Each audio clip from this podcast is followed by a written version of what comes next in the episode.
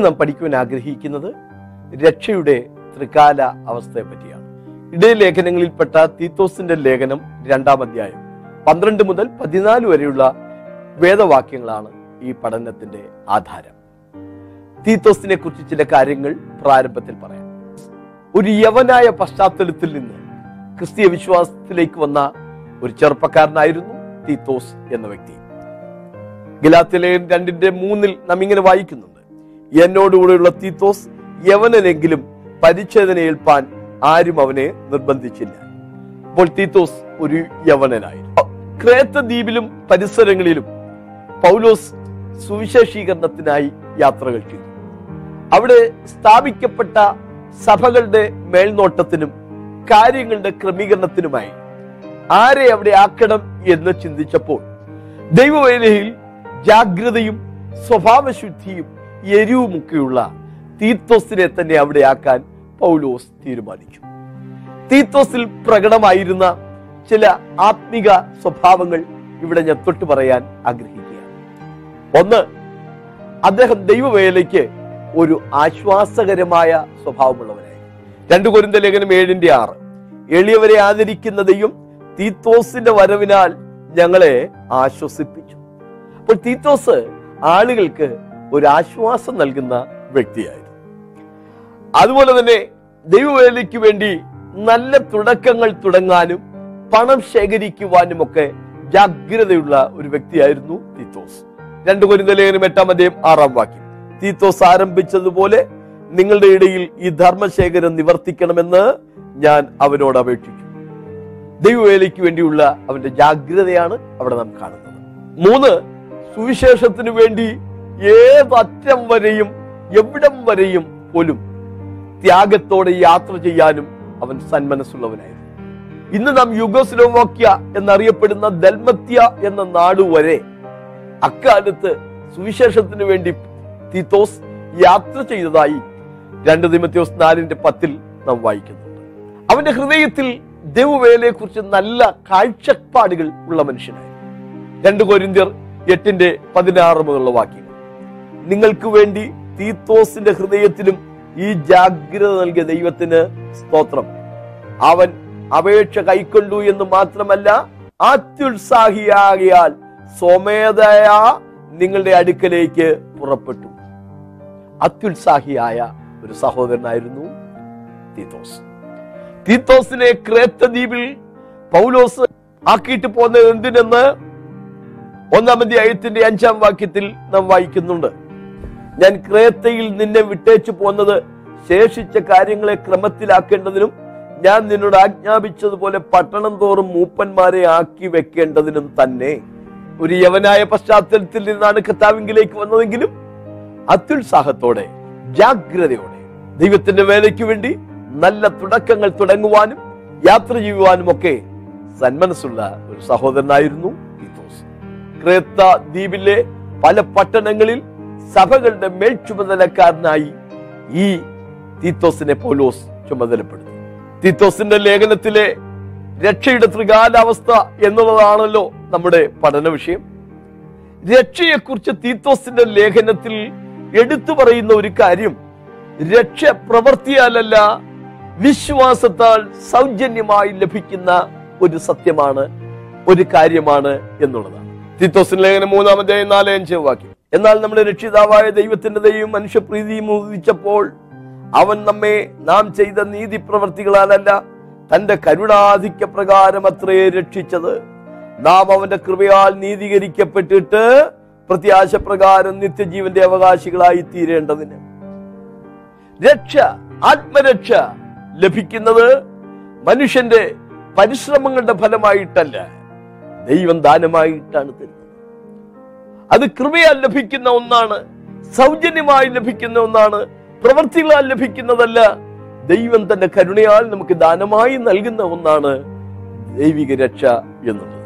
അത് സ്വീകരിച്ച് അനുഭവിക്കുക അതിന്റെ ഗുണഭോക്താക്കളായി തുടരുക എന്നുള്ളത് നമ്മുടെ കർത്തവ്യമാണെങ്കിലും ആത്മരക്ഷ വിശ്വാസത്താൽ പ്രാപിക്കാൻ കഴിയുന്നതാണ് സൗജന്യമായി ലഭിക്കുന്നതാണ്. ചില വേദവാക്യങ്ങൾ കൂടെ അതിന് ഞാൻ വായിച്ചു കേൾപ്പിക്കാം. റോമർ മൂന്നിന്റെ ഇരുപത്തിനാല്. അവന്റെ കൃപയാൽ ക്രിസ്തുയേശുവിങ്കിലെ വീണ്ടെടുപ്പ് മൂലം സൗജന്യമായി എത്ര നീതീകരിക്കപ്പെടുന്നത്. വെളിപ്പാട് ഏഴിന്റെ പത്ത് രക്ഷ എന്നുള്ളത് സിംഹാസനത്തിൽ ഇരിക്കുന്ന നമ്മുടെ ദൈവത്തിന്റെയും കുഞ്ഞാടിന്റെയും ദാനം എന്ന് അവർ അത്യുച്ചത്തിൽ ആർത്തുകൊണ്ടിരുന്നു. അപ്പോസ്തല പ്രവൃത്തി പതിനഞ്ചിന്റെ പതിനൊന്ന് കർത്താവായ യേശുവിന്റെ കൃപയാൽ രക്ഷ പ്രാപിക്കുമെന്ന് നാം വിശ്വസിക്കുന്നു. എഫ് എസ് ലേഖൻ രണ്ടിന്റെ എട്ട് ഒമ്പത് വാക്യം കൃപയാലല്ലോ നിങ്ങൾ വിശ്വാസം മൂലം രക്ഷിക്കപ്പെട്ടിരിക്കുന്നത്. അതിനും നിങ്ങൾ കാരണമല്ല ദൈവത്തിന്റെ ദാനമത്രയാകുന്നു ആരും പ്രശംസിക്കാതിരിക്കാൻ പ്രവർത്തികളും കാരണമല്ല. തീത്തോസിനെ കുറിച്ച് നാം ചിന്തിച്ച ചില ചിന്തകൾ അദ്ദേഹം വളരെ ആത്മാർത്ഥതയുള്ള ആത്മീയനായ ഒരു സഹോദരനായിരുന്നു. മറ്റൊന്ന് രക്ഷ എന്നുള്ളത് തികച്ചും സൗജന്യമായും ക്രിസ്തുവേശുവിലെ വിശ്വാസത്താൽ ലഭിക്കുന്ന ഒരു കാര്യമാണ്. സാധാരണ രീതിയിൽ നമ്മൾ ഒരു വിഷയം പഠിക്കുമ്പോൾ വേദഭാഗം മുകളിൽ നിന്ന് താഴേക്ക് വായിച്ചാണ് പഠിക്കാറ് എന്നാൽ നമ്മുടെ വിഷയത്തിന്റെ വിശദീകരണത്തിനു വേണ്ടി ഈ ഭാഗം ഇപ്പോൾ നാം ആരോഹണ ക്രമത്തിലാണ് പഠിക്കുവാൻ ആഗ്രഹിക്കുന്നത്. രക്ഷയുടെ മൂന്ന് കാലങ്ങൾ അഥവാ മൂന്ന് ഘട്ടങ്ങളാണ് നാം അവിടെ കാണുന്നത്. പതിനാലാമത്തെ വാക്യത്തിൽ യേശു ക്രിസ്തു നമുക്ക് വേണ്ടി ക്രൂശിൽ മരിക്കുവാനായി ഏൽപ്പിച്ചു കൊടുത്തു എന്നാണ്. ദൈവത്തിന് ഇഷ്ടം ഭൂതകാലത്ത് രണ്ടായിരത്തോളം വർഷങ്ങൾക്ക് മുമ്പ് നടന്ന ഒരു സംഭവമാണ് അവൻ നമ്മെ സകല അധർമ്മത്തിൽ നിന്നും വീണ്ടെടുത്ത് സൽപ്രവർത്തികളിൽ ശുഷ്കാന്തിയുള്ള ഒരു സ്വന്തം ജനമായി തനിക്ക് ശുദ്ധീകരിക്കേണ്ടതിന് തന്നെത്താൻ നമുക്ക് വേണ്ടി കൊടുത്തു. യേശുക്രിസ്തുവിനെ ആരെങ്കിലും കൊന്നതല്ല. മരണത്തിനായി യേശുക്രിസ്തു തന്നെ തന്നെ ഏൽപ്പിച്ചു കൊടുത്തതാണ്. ഗസമനയിൽ കർത്താവിനെ ബന്ധിക്കാൻ വരുമ്പോൾ പോലും പട്ടാളം അവനെ പിടിക്കുകയായിരുന്നില്ല. നിങ്ങൾ ആരെ തിരയുന്നു? നസ്രയന യേശുവിനെ. അത് ഞാൻ തന്നെയാകുന്നു എന്നെ പിടിച്ചുകൊള്ളുവീൻ എന്ന് പറഞ്ഞ് യേശു തന്നെത്താൻ ഏൽപ്പിച്ചു കൊടുക്കുകയാണ് ക്രിസ്തു നമുക്ക് വേണ്ടി തന്നെത്താൻ ഏൽപ്പിച്ചു കൊടുത്തു എന്ന ആ സത്യം. വേദപുസ്തകത്തിലെ പുതിയ നിയമത്തിൽ വളരെ അർത്ഥവ്യാപ്തിയോടെയാണ് വിശദീകരിക്കുന്നത്. കർത്താവ് നമുക്ക് വേണ്ടി ഏൽപ്പിച്ചു കൊടുത്തതിന്റെ ഉദ്ദേശങ്ങൾ വ്യക്തമാക്കുന്ന ചില വേദഭാഗ്യങ്ങൾ വായിച്ചു കേൾപ്പിക്കുവാൻ ആഗ്രഹിക്കുകയാണ് ഗലാത്തി ലേഖനം ഒന്നിന്റെ മൂന്നിൽ നമ്മെ വിടുവിക്കുവാനായി യേശു തന്നെ ഏൽപ്പിച്ചു കൊടുത്തു എന്ന് വായിക്കുന്നു. ഇപ്പോഴത്തെ ദുഷ്ടലോകത്തിൽ നമ്മെ വിടുവിക്കേണ്ടതിന് നമ്മുടെ പാപങ്ങൾ നിമിത്തം തന്നെ താൻ ഏൽപ്പിച്ചു കൊടുത്ത കർത്താവായ യേശു ക്രിസ്തു ഗലാത്തി ലേഖനം രണ്ടിന്റെ ഇരുപതിൽ നമ്മോടുള്ള സ്നേഹം നിമിത്തം തന്നെ താൻ ഏൽപ്പിച്ചു കൊടുത്തു എന്നാണ് വായിക്കുന്നത്. ഗലാത്തി രണ്ടിന്റെ ഇരുപത് ഇപ്പോൾ ഞാൻ ജഡത്തിൽ ജീവിക്കുന്നതോ എന്നെ സ്നേഹിച്ച് എനിക്ക് വേണ്ടി തന്നെ താൻ ഏൽപ്പിച്ചു കൊടുത്ത ദൈവപുത്രനുള്ള വിശ്വാസത്താൽ അത്രേ. എഫ് എസ് ലേഖനം അഞ്ചിന്റെ ഇരുപത്തിയേഴിൽ നമ്മെ തേജസ്സോടെ മുൻനിർത്താൻ യേശു തന്നെ തന്നെ ഏൽപ്പിച്ചു കൊടുത്തു എന്ന് വായിക്കുകയാണ്. സഭയെ ശുദ്ധവും നിഷ്കളങ്കയുമായി തനിക്ക് തന്നെ തേജസ്സോടെ മുൻനിർത്തേണ്ടതിന് ഏൽപ്പിച്ചു കൊടുത്തു. പുത്രനെ ആദരിക്കാതെ പിതാവായ ദൈവം ഏൽപ്പിച്ചു കൊടുത്തു എന്നാണ് റോമർ എട്ടിന്റെ മുപ്പത്തിരണ്ടിൽ നാം വായിക്കുന്നത്. സ്വന്തം പുത്രനെ ആദരിക്കാതെ നമുക്ക് എല്ലാവർക്കും വേണ്ടി ഏൽപ്പിച്ചു തന്നവൻ അവനോടുകൂടെ സകലവും നമുക്ക് നൽകാതിരിക്കുന്നു. അപ്പോൾ യേശു ക്രിസ്തു നമുക്ക് വേണ്ടി നമ്മെ സ്നേഹിച്ച് നമ്മെ വീണ്ടെടുക്കുവാൻ നമ്മെ തേജസ്സുള്ളവരാക്കി മുൻനിർത്താൻ വേണ്ടി തന്നെത്താൻ ക്രൂശിൽ ഏൽപ്പിച്ചു കൊടുക്കുകയാണ്. അവർ ആണി അടിച്ചതല്ല ആണി അടിക്കാൻ യേശു ഏൽപ്പിച്ചു കൊടുത്തതാണ് പട്ടാളം അവനെ അറസ്റ്റ് ചെയ്തതല്ല അറസ്റ്റ് ചെയ്യുവാൻ യേശു ക്രിസ്തു ഏൽപ്പിച്ചു കൊടുക്കുകയാണ്. ഹന്നാവോ കയ്യഫാവോ പീലാത്തോ സോഹരോതാവോ ഒന്നും യേശുവിനെ വിസ്തരിച്ചതല്ല വിസ്തരിക്കുവാൻ അവൻ സമർപ്പിച്ച് ഏൽപ്പിച്ചു കൊടുക്കുകയാണ്. രോമം കത്രിക്കുന്നവരുടെ മുമ്പാകെ മിണ്ടാകുന്ന കുഞ്ഞാടിനെ പോലെ തുറക്കാതെ ശകാരിച്ചിട്ട് പകരം ശകാരിക്കാതെയും ഉത്തരം പറയാതെയും ന്യായമായി വിധിക്കുന്നവങ്ങൾ കാര്യം പരമേൽപ്പിച്ചുകൊണ്ട് യേശു ക്രിസ്തു നമുക്ക് വേണ്ടി ആ പാപഭാരം ഏറ്റെടുത്തുകൊണ്ട് അവൻ നിൽക്കുകയായിരുന്നു മുമ്പിൽ വെച്ചിരുന്ന സന്തോഷം ഓർത്ത് അപമാനങ്ങളെയെല്ലാം അവൻ അലക്ഷ്യമായി ക്രൂശിനെ സഹിച്ചു എന്നാണ് ഇബ്രായ ലേഖനത്തിൽ വായിച്ചു എന്തായിരുന്നു മുമ്പിൽ വെച്ചിരുന്ന സന്തോഷം? നമ്മെ വീണ്ടെടുക്കുക. ആ സഭയുടെ വീണ്ടെടുപ്പ് എന്ന ആ വലിയ വിഷയം എന്ന വലിയ ലക്ഷ്യം മുൻനിർത്തി. ക്രൂശിന്റെ വഴിത്താരയിലുള്ള എല്ലാ അപമാനങ്ങളെയും ക്രൂശിന് ചുവട്ടിൽ നിന്നുള്ള നിന്ദയെയും ഒപ്പം ക്രൂശിച്ചവരുടെ പരിഹാസത്തെ പോലും യേശു ഗണ്യമാക്കിയില്ല അലക്ഷ്യമായി വിചാരിച്ചു. എന്തിനു വേണ്ടിയാണ് എന്നെ സ്നേഹിച്ച് എന്നെ രക്ഷിക്കുവാൻ. രണ്ടായിരത്തോളം വർഷങ്ങൾക്കപ്പുറം ക്രൂശിക്കപ്പെടുവാൻ നമുക്ക് വേണ്ടി ഏൽപ്പിച്ചു കൊടുത്ത ക്രിസ്തു. ആ ക്രിസ്തുവിന്റെ പരിശുദ്ധ രക്തം ഇന്നും നിലനിൽക്കുകയാണ്. റോമർ മൂന്നിന്റെ ഇരുപത്തിനാലിൽ നാം ഇങ്ങനെയാണ് വായിക്കുന്നത്. വിശ്വസിക്കുന്നവർക്ക് തന്റെ രക്തം മൂലം പ്രാശ്ചിത്തമാകുവാൻ ദൈവം അവനെ പരസ്യമായി നിർത്തിയിരിക്കുന്നു. ക്രൂശിക്കപ്പെടുവാനായ യേശു ക്രിസ്തു നമുക്ക് വേണ്ടി ഇന്നേക്ക് രണ്ടായിരത്തോളം വർഷങ്ങൾക്ക് മുമ്പ് സ്വയം ഏൽപ്പിച്ചു കൊടുത്തു. രണ്ട് ഇന്നത്തെ കാലത്ത് നടക്കുന്ന ഒരു വർത്തമാനകാല സംഭവം. ദൈവത്തിന്റെ കൃപ ഇന്ന് നമ്മെ ശിക്ഷിച്ചു വളർത്തിക്കൊണ്ടിരിക്കുന്നു. വാക്യം പതിമൂന്ന്. ഭക്തികേടും പ്രപഞ്ചമോഹങ്ങളും വർജിച്ചിട്ട് ഈ ലോകത്തിൽ സുബോധത്തോടും നീതിയോടും ദൈവഭക്തിയോടും കൂടി ജീവിച്ചു പോരേണ്ടതിന് അത് നമ്മെ ശിക്ഷിച്ചു വളർത്തുന്നു. അത് നമ്മെ ശിക്ഷിച്ചു വളർത്തുന്നു. ഏതാണ് ഈ അത് പതിനൊന്നാമത്തെ വാക്യം. സകല മനുഷ്യർക്കും രക്ഷാകരമായ ദൈവകൃപ ഉദിച്ചുവല്ലോ. മൂന്നിന്റെ നാല് നമ്മുടെ രക്ഷിതാവായ ദൈവത്തിന്റെ ദൈവം മനുഷ്യപ്രീതിയും ഉദിച്ചപ്പോൾ ദൈവത്തിന് നമ്മെ രക്ഷിക്കുവാൻ വേണ്ടി അവിടുത്തേക്ക് കൃപ തോന്നി. ദൈവത്തിന് മനുഷ്യരോടുള്ള പ്രീതി ഉദിച്ചു ഇരുണ്ട് കിടന്നിരുന്ന കാലഘട്ടത്തിന് പ്രത്യാശയുടെ കിരണം നൽകിക്കൊണ്ട് ദൈവത്തിന്റെ സ്നേഹത്തിന്റെ നമ്മോടുള്ള കൃപയുടെ ആ വലിയ ഉദയം പ്രകാശിതമായി വന്നു നമ്മുടെ കർത്താവായ യേശു സമ്പന്നരായിരുന്നിട്ടും അവന്റെ ദാരിദ്ര്യത്താൽ നിങ്ങൾ സമ്പന്നരാകേണ്ടതിന് നിങ്ങൾ നിമിത്തം ദരിദ്രനായി തീർന്ന അവന്റെ കൃപ നിങ്ങൾ അറിയുന്നുവല്ലോ. ആ കൃപ യേശുക്രിസ്തു നമ്മോട് കാണിച്ച ആ കൃപ. ഇന്ന് നാം വഴിതെറ്റി പോകാതിരിക്കേണ്ടതിന് ലോകത്തോടുകൂടെ ശിക്ഷാവിധിയിൽ അകപ്പെട്ടു പോകാതിരിക്കേണ്ടതിന് അവൻ നമ്മെ ഇന്ന് ശിക്ഷിച്ച് വളർത്തിക്കൊണ്ടിരിക്കുകയാണ്. നമ്മെ ശിക്ഷിച്ചു വളർത്തുന്നു എന്നാണ് വായിക്കുന്നത്. ആ ശിക്ഷ എന്നുള്ളത് നശിപ്പിച്ചു കളയാനായുള്ള ക്രോധത്തോടുകൂടിയ ശിക്ഷയല്ല ബാലശിക്ഷയാണ്. പിതാവ് താൻ സ്നേഹിക്കുന്ന ഏത് മകനെയും ശിക്ഷിക്കുന്നു. മകനെ കർത്താവിന്റെ ശിക്ഷ നിരസിക്കരുത് ശിക്ഷിക്കപ്പെടുന്നുവെങ്കിലോ നാം ലോകത്തോടുകൂടെ ശിക്ഷാവധിയിൽ അകപ്പെടാതിരിക്കേണ്ടതിന് കർത്താവ് നമ്മെ ബാലശിക്ഷ കഴിക്കുക. ദൈവം സ്നേഹിക്കുന്ന ഏത് മകനെയും ശിക്ഷിക്കുന്നു. അവൻ ശിക്ഷിക്കുമ്പോൾ മുഷിഞ്ഞു പോകുന്നു. എന്തിനാണ് കർത്താവ് നമ്മെ ശിക്ഷിക്കുന്നത് എന്ന് അവിടെ കൊടുത്തിട്ടുണ്ട്. ഭക്തികേടും പ്രപഞ്ചമോഹങ്ങളും വർജിക്കുവാൻ വേണ്ടി. ഈ ലോകത്തിന്റെ മോഹങ്ങൾ ഭക്തിവിരുദ്ധമായ പ്രവർത്തനങ്ങൾ വർദ്ധിച്ചു വന്നുകൊണ്ടിരിക്കുന്ന ഒരു ലോകത്തിലാണ് ഇന്ന് നാം ജീവിക്കുന്നത്.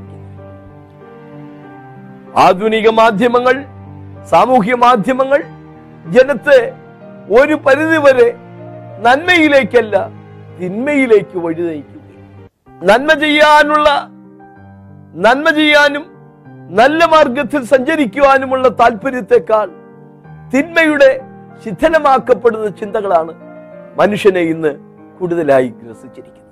അത് തേടി ഇന്ന് മനുഷ്യൻ പരക്കം പായുകയാണ്.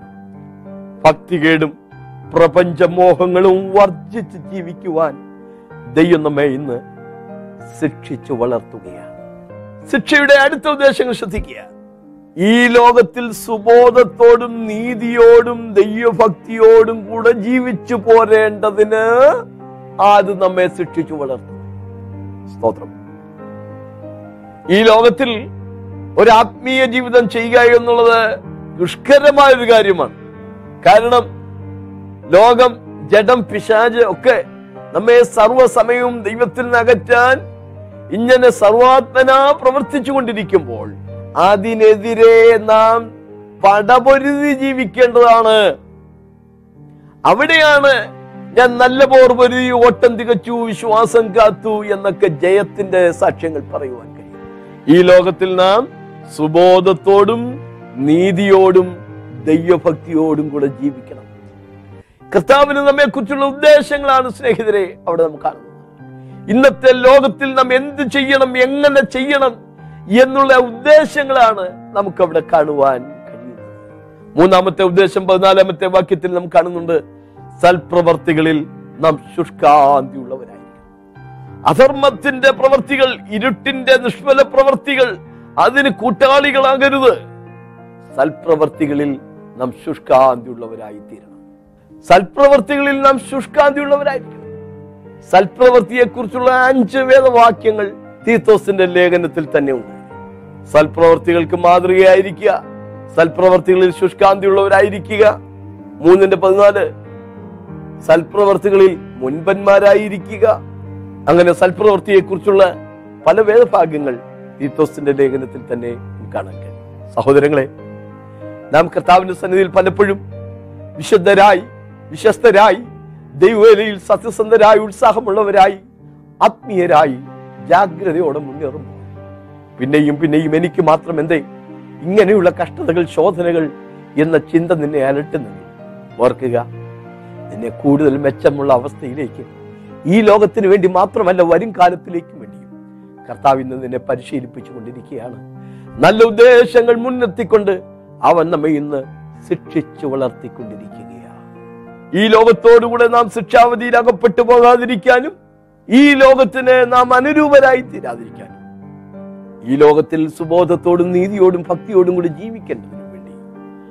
ഇന്ന് നമ്മെ കർത്താവ് ബാലശിക്ഷകൾ നൽകി വളർത്തിയെടുത്തുകൊണ്ടിരിക്കുകയാണ്. മൂന്നാമത്തെ ചിന്ത ഭാവി കാലവുമായി ബന്ധപ്പെട്ടതാണ്. നാം ഒരു പ്രത്യാശയുടെ സുദിനത്തിനു വേണ്ടി കാത്തിരിക്കുകയാണ്. പന്ത്രണ്ടാമത്തെ വാക്യം. നാം ഭാഗ്യകരമായ പ്രത്യാശയ്ക്കായും മഹാദൈവവും നമ്മുടെ രക്ഷിതാവുമായ യേശുക്രിസ്തുവിന്റെ തേജസ്സിന്റെ പ്രത്യക്ഷതയ്ക്കായും കാത്തുകൊണ്ട് നാം കാത്തിരിക്കുകയാണ്. എന്തിനു വേണ്ടി?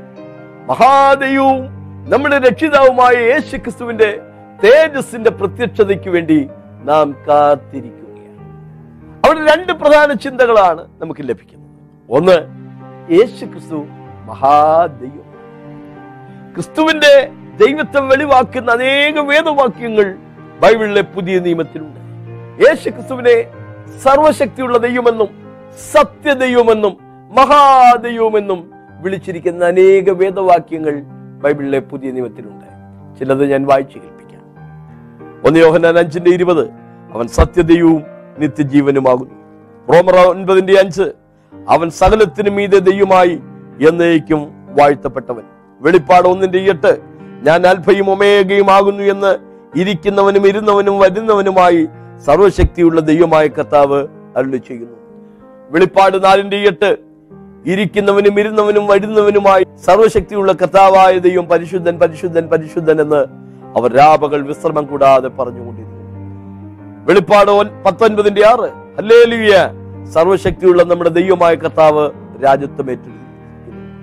തീത്തോസിന്റെ ലേഖനം രണ്ടിന്റെ ഒൻപത് പന്ത്രണ്ട് മൂന്നിന്റെ നാല് ഏഴ് വാക്യങ്ങൾ. മഹാദൈവവും നമ്മുടെ രക്ഷിതാവുമായ യേശു ക്രിസ്തുവിന്റെ തേജസ്സിന്റെ പ്രത്യക്ഷത. കൊലോസ് ലേഖനം രണ്ടിന്റെ ഒൻപത്. അവനിലല്ലോ ദൈവത്തിന്റെ സർവസമ്പൂർണതയും ദേഹരൂപമായി വസിക്കുന്നത്. യശാപ്രവചനം ഒൻപതിന്റെ ആറ്. ആധിപത്യം അവന്റെ തോളിലിരിക്കും. അവൻ അത്ഭുത മന്ത്രി വീരനാം ദൈവം നിത്യപിതാവ് സമാധാന പ്രഭു എന്ന് വിളിക്കപ്പെടും യേശുക്രിസ്തുവിന്റെ ദൈവത്തെ വെളിവാക്കുന്ന അനേക വേദഭാഗങ്ങളും ചിന്തകളും തിരുവെടുത്തിട്ടുണ്ടെങ്കിലും വിസ്താര ഭയത്താൽ ഞാനത് വിട്ടുകളയുകയാണ്. ഇവിടെ തിത്തോസിന്റെ ലേഖനത്തിൽ നാം വായിച്ചത് മഹാദൈവവും നമ്മുടെ രക്ഷിതാവുമായ യേശു ക്രിസ്തുവിന്റെ തേജസ്സിന്റെ പ്രത്യക്ഷതയ്ക്കായി നാം കാത്തിരിക്കുകയാണ്. ലോകത്തിൽ അനേകർ ഇന്ന് നാശത്തിനു വേണ്ടി കാത്തിരിക്കുന്നു. ഹർമവൻ യുദ്ധത്തിന് വേണ്ടി കാത്തിരിക്കുന്ന ആളുകൾ പക്ഷെ നാം ഒരു മൂന്നാം ലോക മഹായുദ്ധത്തിന് വേണ്ടി അല്ല കാത്തിരിക്കുന്നത്. നമ്മുടെ കർത്താവായ യേശു ക്രിസ്തുവിന്റെ തേജസ്സിന്റെ പ്രത്യക്ഷതയ്ക്കായി നാം കാത്തിരിക്കുകയാണ്. നോഹയെ ഒരു ഞാങ്ങണ പെടകത്തിലാക്കി കടൽക്കരയിൽ ഞങ്ങളുടെ ചെടിയുടെ ഇടയിൽ കൊണ്ടുവച്ചിട്ട് ദൂരത്ത് നിന്നുകൊണ്ട് കുഞ്ഞിനെന്ത് സംഭവിക്കുമെന്നറിയാനുള്ള ആകാംക്ഷയോടെ മിരിയാം കാത്തിരുന്നു. പക്ഷെ നാം ഇന്ന് കാത്തിരിക്കുന്നത് സഭയ്ക്ക് എന്ത് സംഭവിക്കുമെന്ന് കാണാൻ വേണ്ടിയിട്ടല്ല. കർത്താവ് സഭയെ ചേർക്കാൻ മടങ്ങി വരുമെന്നുള്ള പ്രത്യാശയോടെ നാം കാത്തിരിക്കുകയാണ്. വിളക്കിൽ എണ്ണയുള്ള മണവാട്ടികളെ പോലെ മണവാളിനെ എതിരേൽപ്പാൻ ഒരുങ്ങിയിരുന്നത് പോലെ ദൈവത്തെ എതിരേൽപ്പാൻ വേണ്ടി മോശ ഇസ്രായേൽ ജനത്തെ പാളയത്തിൽ നിന്ന് പുറപ്പെടുവിച്ചതുപോലെ യേശു ക്രിസ്തുവിനെ എതിരേൽപ്പാൻ വേണ്ടി നാമും ഇന്ന് പ്രതീക്ഷയോടെ പ്രത്യാശയോടെ കാത്തിരിക്കുന്നു. കർത്താവ് തന്റെ സ്വന്തം രക്തം നൽകി സമ്പാദിച്ച രക്ഷ കരസ്ഥമാക്കിയ തന്റെ സഭയെ തന്റെ അടുക്കൽ ചേർക്കുവാൻ കർത്താവും കാത്തിരിക്കുകയാണ്. രക്ഷയുടെ ത്രികാലാവസ്ഥകളെ പറ്റിയാണല്ലോ ഇന്ന് നാം കർത്താവ് നമുക്ക് വേണ്ടി ഏൽപ്പിച്ചു കൊടുത്തു. കർത്താവ് ഇന്ന് നമ്മെ ശിക്ഷിച്ചു വളർത്തുന്നു. കർത്താവ് നമ്മെ ചേർക്കുവാനായിട്ട് ഇനി മടങ്ങി. ഈ ത്രികാലാവസ്ഥയെ വേദശാസ്ത്രത്തിൽ മൂന്ന് പദങ്ങൾ കൊണ്ടാണ് വിശദീകരിക്കാറുള്ളത്. നീതീകരണം വിശുദ്ധീകരണം തേജസ്കരണം അഥവാ മഹുദ്ധീകരണം നീതീകരണം എന്നുള്ളത് യേശു ക്രിസ്തുവിന്റെ രക്തത്താൽ നാം സ്വീകരിക്കുന്ന ഒരനുഭവമാണ്. അവന്റെ കൃപയാൽ നീതീകരിക്കപ്പെട്ടിട്ട്. നീതിമാന്മാരാരുമില്ല ഒരുത്തൻ പോലുമില്ല. എല്ലാവരും പാപം ചെയ്ത് ദൈവ തേജസ് ഇല്ലാത്തവരായി തീർന്നുവെങ്കിലും എല്ലാവർക്കും വേണ്ടി മരണം ആസ്വദിച്ച ക്രിസ്തുവേശുവിലെ വിശ്വാസത്താൽ ഇന്ന് സൗജന്യമായി നീതീകരിക്കപ്പെടുവാനുള്ള അവസരവും അനുഗ്രഹവും കർത്താവ് നമുക്ക് നൽകിയിരിക്കുന്നു. ആ രക്ഷ സ്വീകരിക്കുക എന്ന ഒരു കടമ നമുക്കുണ്ട്. വിശന്നിരിക്കുന്നവന് വേണ്ടി ആഹാരം ഒരുക്കി വെച്ചു. വന്ന് കഴിച്ചുകൊള്ളാൻ നമ്മെ ക്ഷണിക്കുന്നു. ചെന്ന് ആഹാരം വാങ്ങിച്ച് കഴിക്കുമ്പോൾ മാത്രമേ നമ്മുടെ വിശപ്പ് മാറുള്ളൂ. ഇതുപോലെ കർത്താവ് ഒരുക്കിയ രക്ഷ ആ നീതീകരണം വിശ്വാസത്താൽ നാം പ്രാപിച്ചെടുക്കേണ്ടുന്ന ഒരു അനുഭവമാണ് കർത്താവ് യേശുവിൽ വിശ്വസിക്കുക എന്നാൽ നീ നിന്റെ കുടുംബവും രക്ഷ പ്രാപിക്കും. കർത്താവിന്റെ നാമം വിളിച്ചപേക്ഷിക്കുന്നവനും രക്ഷിക്കപ്പെടും. വിശ്വസിക്കുകയും സ്നാനമേൽക്കുകയും ചെയ്യുന്നവൻ രക്ഷിക്കപ്പെടും. രക്ഷിക്കപ്പെടുക എന്നുള്ളത് ജീവിതത്തിൽ ഒരിക്കൽ സംഭവിക്കേണ്ടുന്ന ഒരു കാര്യമാണ്. അതുമായി ബന്ധപ്പെട്ടാണ് നീതീകരണം ദത്തെടുപ്പ് പുത്രത്വം മുതലായ അനുഭവങ്ങൾ നമുക്ക് ലഭിക്കുന്നത്. രണ്ട് വിശുദ്ധീകരണമാണ്. അത് ഒരു തുടർമാനമായ പ്രക്രിയ. പല്ല് തേക്കുന്നത് പോലെ തൊഴുത്ത് വൃത്തിയാക്കുന്നത് പോലെ കൃഷിയിടങ്ങൾ വൃത്തിയാക്കുന്നത് പോലെ കുളിക്കുന്നത് പോലെ വസ്ത്രമലക്കുന്നത് പോലെ തുടർമാനമായ ഒരു പ്രക്രിയയാണ് വിശുദ്ധീകരണം എന്ന് നമ്മൾ ഒരു ദിവസം പല്ലു തേച്ചു. പക്ഷെ പല്ലു തേപ്പ് എല്ലാ ദിവസവും നമ്മൾ തുടരുന്ന ഒരു കാര്യമല്ലേ? ഇതുപോലെ വിശുദ്ധീകരണം ദൈനംദിന ജീവിതത്തിൽ സംഭവിച്ചുകൊണ്ടിരിക്കുന്ന ഒരു കാര്യമാണ്. മനസ്സ് പുതുക്കി രൂപാന്തരപ്പെടുവീൻ എന്നാണ് വേദപുസ്തകത്തിൽ വായിക്കുന്നത്. അത് ദിനം തോറും നടക്കുന്ന ഒരു കാര്യമാണ്. ഒരിക്കൽ നാം രക്ഷിക്കപ്പെട്ടു. അത് നമ്മുടെ ആത്മാവിന്റെ രക്ഷയാണ് സംഭവിച്ചത്. ദേഹിയുടെ രക്ഷ. ജീവിതത്തിന്റെ രക്ഷ. അത് ദിനംതോറും സംഭവിക്കേണ്ടുന്ന ഒരു കാര്യമാണ്. പാപക്ഷമ ജീവിതത്തിൽ ദിനംതോറും സ്വീകരിക്കപ്പെടേണ്ടുന്ന ഒരു അനുഭവമാണ്. പാപം ചെയ്യാതിരിക്കേണ്ടതിന് ഇത് ഞാൻ നിങ്ങൾക്ക് എഴുതുന്നു. പാപം ചെയ്തു എങ്കിലോ നീതിമാനായ യേശു ക്രിസ്തു എന്ന കാര്യസ്ഥൻ നമുക്ക് പിതാവിന്റെ അടുക്കുന്നുണ്ട് അവൻ നമ്മുടെ പാപത്തിന് വേണ്ടി മാത്രമല്ല സർവ ലോകത്തിന്റെയും പാപത്തിന് പരിഹാരമാണ്. നമ്മളിൽ പാപമില്ല എന്ന് പറയുന്നുവെങ്കിൽ നാം നമ്മെ തന്നെ വഞ്ചിക്കുന്നു ദൈവത്തെ അസത്യവാദിയാക്കും. പാപം ജീവിതത്തിൽ സംഭവിക്കാം. വന്നു പോകുന്ന പാപത്തിൽ അഹങ്കരിക്കുകയല്ല അനുദപിക്കുക കർത്താവിനോട് ഏറ്റു പറഞ്ഞ് ശുദ്ധീകരണം പ്രാപിക്കുകയും ചെയ്യണം. യേശുവിന്റെ രക്തം നാം നമ്മുടെ പാപങ്ങളെ കുറിച്ച് ഏറ്റു പറയുന്നു എങ്കിൽ ദൈവപുത്രനായ യേശുവിന്റെ രക്തം സകല പാപം മൂന്ന് തേജസ്കരണം അഥവാ മഹത്വീകരണമാണ് അത് ക്രിസ്തുവിന്റെ മടങ്ങി വരവിലാണ് സംഭവിക്കുന്നത്. ഈ കൂടാരത്തിൽ ഇന്ന് ഞങ്ങൾ നഗ്നരല്ല ഉടുപ്പുള്ളവരാണ്. രക്ഷയുടെ ഉല്ലാസഘോഷം കൊണ്ട് അവൻ നമ്മെ ചുറ്റിയിട്ടുണ്ട്. നീതി എന്ന അങ്കി അവൻ നമ്മെ ധരിപ്പിച്ചിട്ടുണ്ട്. എന്നാൽ സ്വർഗീയമായ കൂടാരം അതിനു മീതെ ധരിപ്പാൻ വാഞ്ചിക്കുന്നു എന്നാണ് കൊരിന്ത ലേഖനത്തിൽ പൗലൂസ് പറയുന്നത്. കോട്ടിന് മീതെ ഓവർ കോട്ട് ഇടുന്നത് ഈ മർത്യമായ ശരീരത്തിന് മീതെ അമർത്യമായ ഒരു ശരീരം കൊണ്ട് നാം മൂടപ്പെടും അന്ന് തേജസ്സിന് മേൽ തേജസ് പ്രാപിച്ച അതേ പ്രതിമയായി രൂപാന്തരപ്പെടും. ആ ഒരു വലിയ പ്രത്യാശയ്ക്ക് വേണ്ടിയിട്ടാണ് കർത്താവ് നമ്മെ രക്ഷിച്ചത് വിടുവിച്ചത്. രക്ഷയുടെ ത്രികാലാവസ്ഥ തീത്തോസിന്റെ ലേഖനത്തിൽ രേഖപ്പെടുത്തിയിരിക്കുന്നതിനെ കുറിച്ചാണ് ഇന്ന് നാം പഠിച്ചത്. തീത്തോസ് എന്ന വ്യക്തി അത്യുത്സാഹിയായ ജാഗ്രതയോടെ ദൈവവേലയിൽ വ്യാപൃതനായിരുന്ന. യവനായ പശ്ചാത്തലത്തിൽ നിന്ന് കർത്താവിലേക്ക് വന്നു എങ്കിലും കർത്താവിന് വേണ്ടി വളരെയധികം കാര്യങ്ങൾ ചെയ്തെടുത്ത നല്ല സുവിശേഷകനായിരുന്നു രക്ഷ വിശ്വാസത്താൽ പ്രാപിച്ചെടുക്കേണ്ടുന്ന ഒരു കാര്യമാണെന്ന് തീത്തോസ് തന്റെ ലേഖനത്തിൽ വ്യക്തമായി രേഖപ്പെടുത്തിയിട്ടുണ്ട്. മൂന്ന് പ്രധാന ചിന്തകളാണ് തീത്തോസിന്റെ ലേഖനത്തിൽ നമ്മൾ ചിന്തിച്ചത്. ഒന്ന് യേശുക്രിസ്തു നമുക്ക് വേണ്ടി ഏൽപ്പിച്ചു കൊടുത്തു. നമ്മെ സ്നേഹിച്ച് നമ്മുടെ പാപങ്ങൾ നമ്മെ വീണ്ടെടുക്കുവാൻ അധർമ്മത്തിൽ നിന്ന് വീണ്ടെടുക്കുവാൻ തന്നെത്താൻ നമുക്ക് വേണ്ടി ഏൽപ്പിച്ചു കൊടുത്തവനായ. നമ്മോടുള്ള സ്നേഹം നിമിത്തം യേശു തന്നെ തന്നെ ക്രൂശിൽ ഏൽപ്പിച്ചു കൊടുക്കുകയാണ് ഉണ്ടായത്. ആ ദൈവസ്നേഹം എത്രയോ ആശ്ചര്യകരമാണ് അവർണനീയമാണ്. രണ്ട് കർത്താവ് ഇന്ന് നമ്മെ ശിക്ഷിച്ചു വളർത്തിക്കൊണ്ടിരിക്കുകയാണ്. ബാലശിക്ഷ നൽകി അവന്റെ സ്വഭാവത്തോട് അനുരൂപരായി തീരേണ്ടതിന് വേണ്ടി കൂടുതൽ മെച്ചമുള്ള ആത്മീയ തലത്തിലേക്ക് നാം എത്തിച്ചേരേണ്ടത് ബാലശിക്ഷകൾ അവൻ നമുക്ക് പലപ്പോഴും നൽകാം ആ ബാലശിക്ഷയ്ക്ക് ചിലപ്പോൾ നമ്മുടെ കൂട്ടുവിശ്വാസികളെ ദൈവം ഉപയോഗിച്ചെന്ന് വന്നേക്കാം നമ്മുടെ സ്വന്തം സഹോദരങ്ങളെ ഉപയോഗിച്ചെന്ന് വന്നേക്കാം ലോകക്കാരെ ഉപയോഗിച്ചെന്ന് വന്നേക്കാം ശാരീരികമോ മാനസികവുമായ സമ്മർദ്ദങ്ങൾ ഉപയോഗിക്കപ്പെട്ടു എന്ന് വന്നേക്കാം ഓർക്കുക ഇതൊക്കെ നമ്മെ മെച്ചമാക്കിയെടുക്കാൻ പരുവപ്പെടുത്തിയെടുക്കാനുള്ള ദൈവത്തിന്റെ പരിശ്രമത്തിന്റെ ഭാഗമാണ്.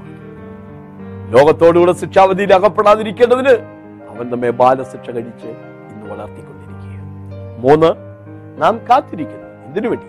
മഹാദേവും രക്ഷിതാവുമായ യേശു ക്രിസ്തുവിന്റെ തേജസ്സിന്റെ പ്രത്യക്ഷതയ്ക്കായി നാം കാത്തിരിക്കുകയാണ്.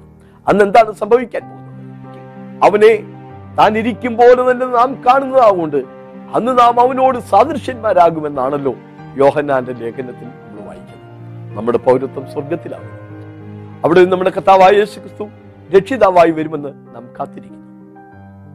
അവൻ സകലവും തനിക്ക് കീഴ്പ്പെടുത്തുവാൻ കഴിയുന്ന തന്റെ വല്ലഭത്വമുള്ള വ്യാപാര ശക്തി താഴ്ചയുള്ള ശരീരത്തെ തന്റെ മഹത്വമുള്ള ശരീരത്തോട് അനുരൂപമായി രൂപാന്തരപ്പെടുത്തും. ആത്മീക ജീവിതം ലോകത്തോട് നാം വെറുതെ മുഷ്ടിയുദ്ധം ചെയ്യുന്ന ഒരു മിഥ്യ അനുഭവമല്ല. സത്യമായ ഒരു കാര്യമാണ്. അങ്ങേ തലക്കിൽ നമുക്ക് പ്രതിഫലങ്ങൾ കാത്തിരിപ്പുണ്ട്. അതുകൊണ്ട് നമ്മെ സ്നേഹിച്ച് നമുക്ക് വേണ്ടി ജീവൻ കൊടുത്ത യേശു ക്രിസ്തുവിൽ വിശ്വസിക്കുവാനും ആ ക്രിസ്തുവിന്റെ രക്തത്താൽ ദിനം തോറും ജീവിതത്തിൽ പാപത്തിൽ ശുദ്ധീകരണം പ്രാപിച്ചുകൊണ്ട് വിശുദ്ധീകരണം പ്രാപിക്കുവാനും ആ തേജസ്കരണത്തിന് വേണ്ടി പ്രത്യാശയോടെ കാത്തിരിക്കുവാനും ദൈവം നമ്മേവരെയും സഹായിക്കുമാറാകട്ടെ. ദൈവത്തിന് പാസ്റ്റർ ബാബു ജോർജ് പത്തനാപുരം എഴുതിയ പുസ്തകങ്ങൾ ലഭ്യമാണ്. കൊച്ചിൻ ഇന്റർനാഷണൽ എയർപോർട്ടിന് സമീപമുള്ള എ ജി ഫെലോഷിപ്പ് സെന്ററിൽ എല്ലാ ഞായറാഴ്ചയും വെള്ളിയാഴ്ചയും രാവിലെ ആത്മീയ ആരാധനയും വിടുതൽ ശുശ്രൂഷയും നടക്കുന്നു. നിങ്ങൾ കടന്നു വരിക യേശു നിങ്ങളെ വിടുവിക്കും. അടുത്ത ആഴ്ച ഇതേ ദിവസം ഇതേ സമയം നമുക്ക് വീണ്ടും കണ്ടുമുട്ടാം. അതുവരെ ദൈവം നമ്മെ ഏവരെയും കാത്തു പരിപാലിക്കട്ടെ